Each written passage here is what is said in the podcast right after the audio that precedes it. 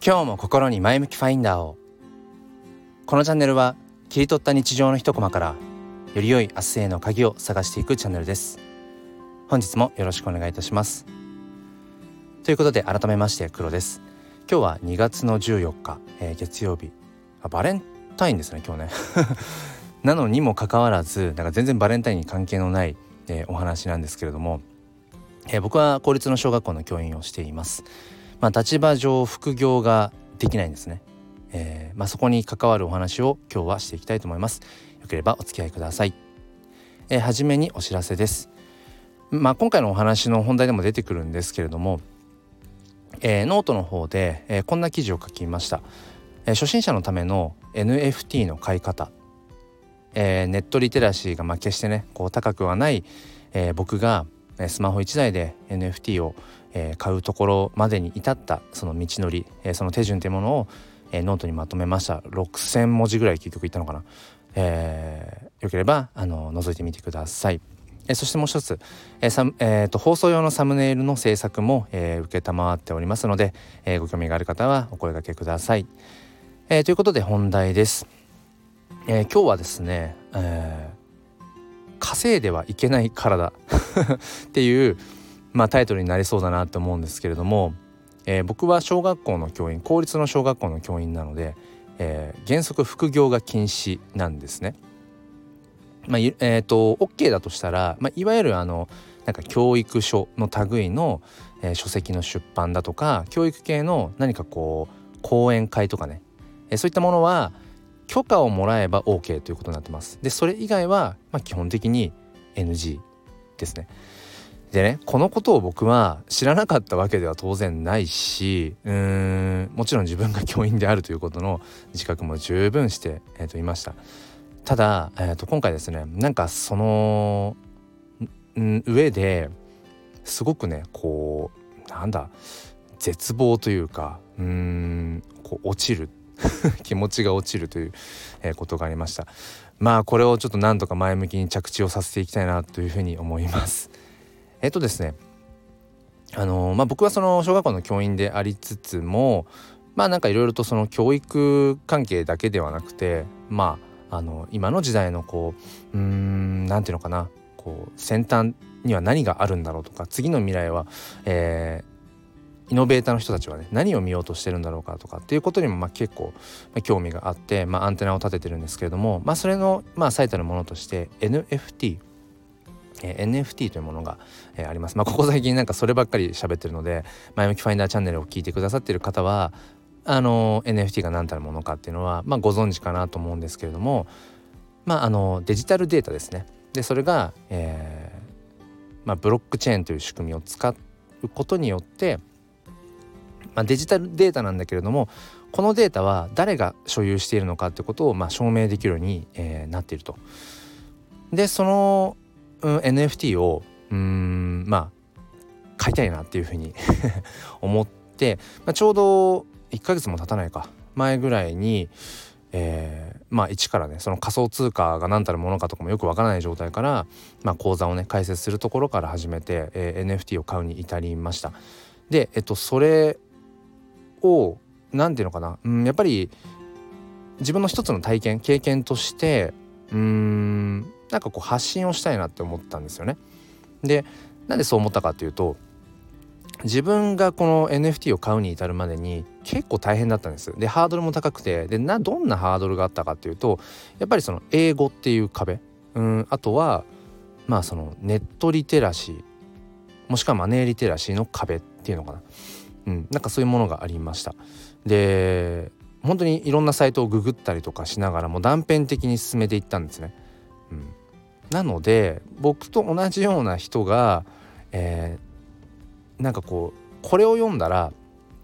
うんなんとか NFT 購入までたどり着けるっていうようなそんなえーとまあ、記事一記事ですね。一記事で完結できるようなものをなんか作ってみたいなと思ったんです。もし僕がその当時の僕がね、え、そういう記事がもしあったら助かっただろうなっていうものを、えー、今回書いてみました。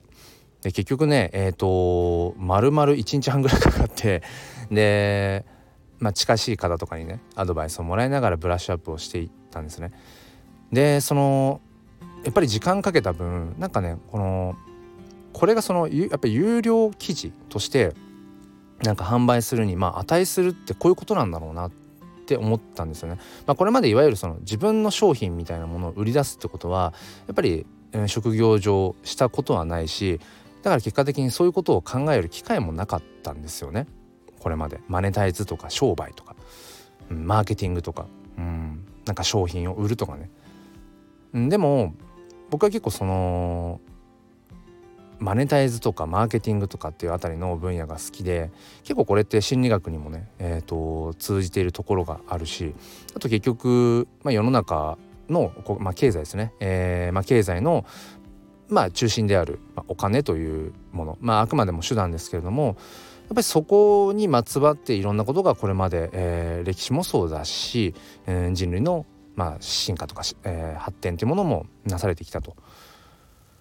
なのでやっぱその辺りを結構学んだりだとかうんっていうことが結構好きでやってるんですね。うん、なのでなんか今回そのノートにね NFT の買い方をまとめていく中でなんかねその自分の立場とかを、ま、忘れてたわけではないんだけれどもなんかもう有料記事にするもう気満々で、えーと、書いてたんですね。でどうしたらこう読んでもらえるかどうしたらその要は途中後半後半というか、ね、続きからの、うん、有料記事をこう買ってくれるかっていうことを、うん、考えたりだとかアドバイスをもらったりだとかしてで結局、まあ、有料昨日の夕方ぐらいかなに、えっと、有料販売にこうして設定して公開をしたんですね。でもねそのすぐ後に「ん？いや待てよ」ってなんか変な引っかかりがあってでよくよく考えて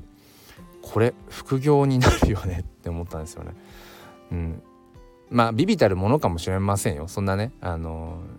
何十万とかっていう稼ぐとかっていう、えー、そんなものではないしあのそういったいわゆるその有料記事としてね意識をして書いたのは今回が初めてだったからまあそんなに別にねうんクオリティが高いとも自分では思ってないしでもまあまあ頑張ったよっていう。だからその自分が時間を費やした分の、えー、要は価値、うん、生み出した価値の対価として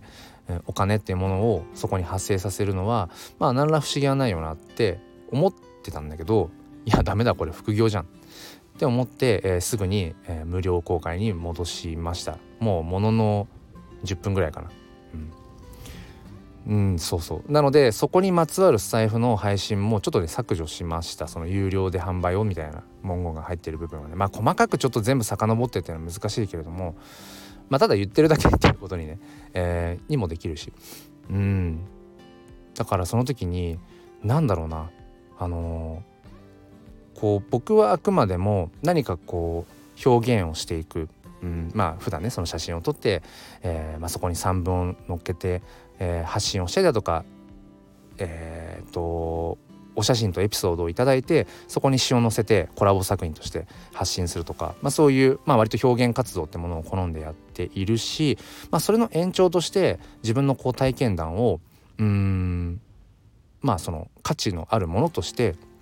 きちんとその形にするっていう。なんかただただその好奇心と、まあ、より自分をね磨いていきたいっていう思いだけでこう羽ばたこうとした瞬間にいや待てよ。羽ばたいたらダメじゃないっていう ことに気づいたっていう。いやちょっとその今羽ばたこうとしてこう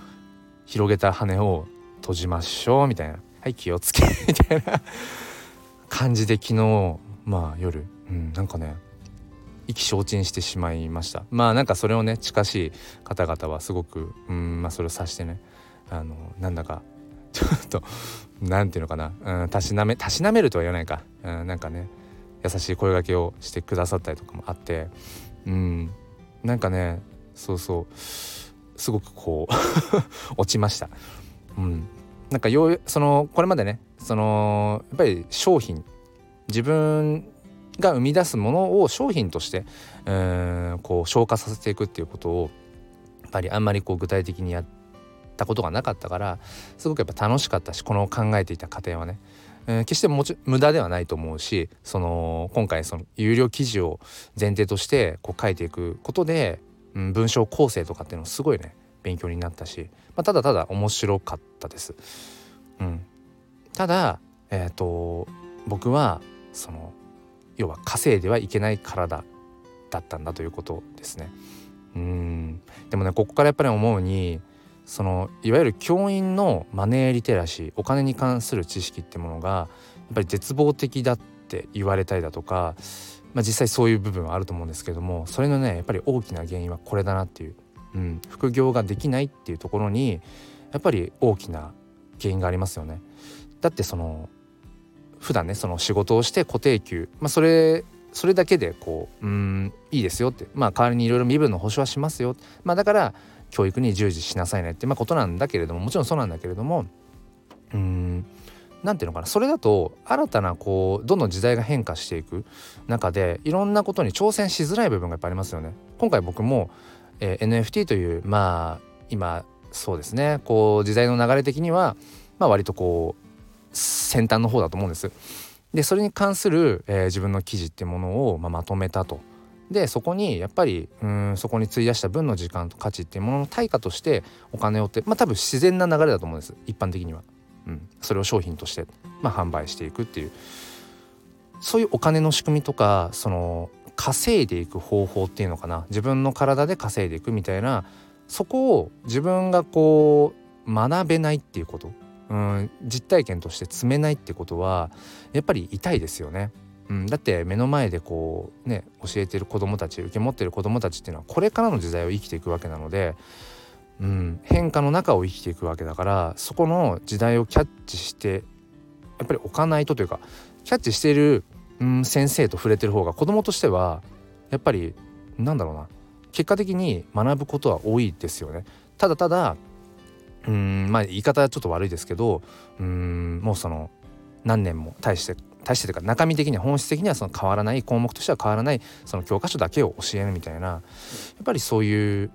うん教師にはなりたくないなって思うしただやっぱり今回自分の立場っていうものを改めて考えて、まあ、ちょっとこのねうん襟を正されるというのかうんなんかそんな気持ちでいっぱいです。でもねあの教師としてめちゃめちゃきちん きちんとっていうか向き合ってるんですけどね教育とね。あの学校に行ってあの子供たちと向き合ってっていうその時間はね、うん、だからそれ以外の勤務時間以外のところでなんだろうなこうどう表現したっていいじゃないかってまではいかないけれどももちろんその信用失墜行為とかね情報漏洩とかそういうことはもちろん絶対ダメなんだけどそうじゃない限りであれば、うん、その要は支障のない範囲でやってているのであればね本業に支障のない範囲でやっているのであればなんかいろんなこと挑戦したっていいじゃんって思って、うん、だから僕は本当にうんまあまあまあ無理だと思うんですけど、うん、教員のね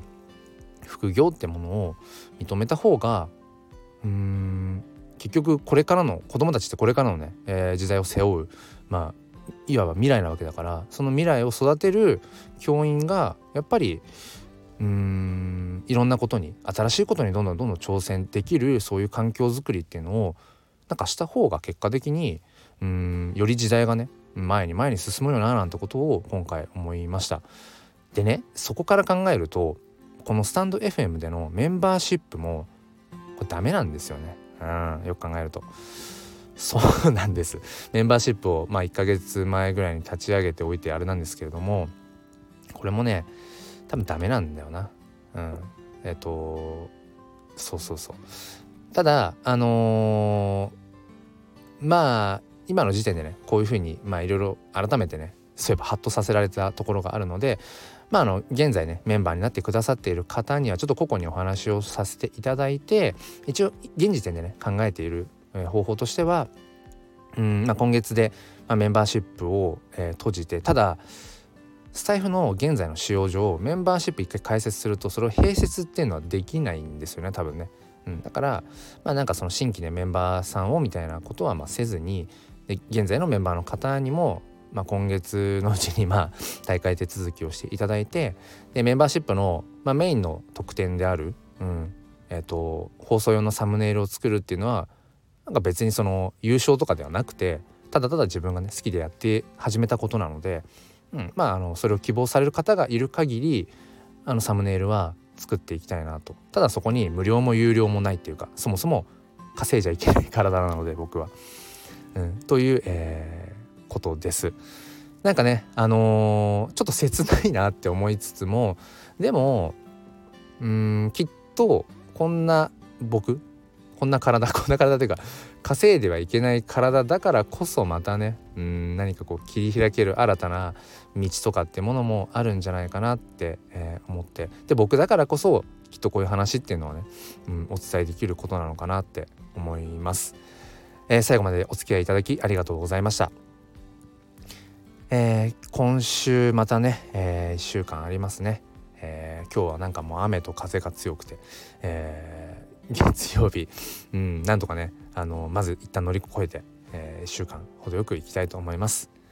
それでは今日も心に前向きファインダーをではまた。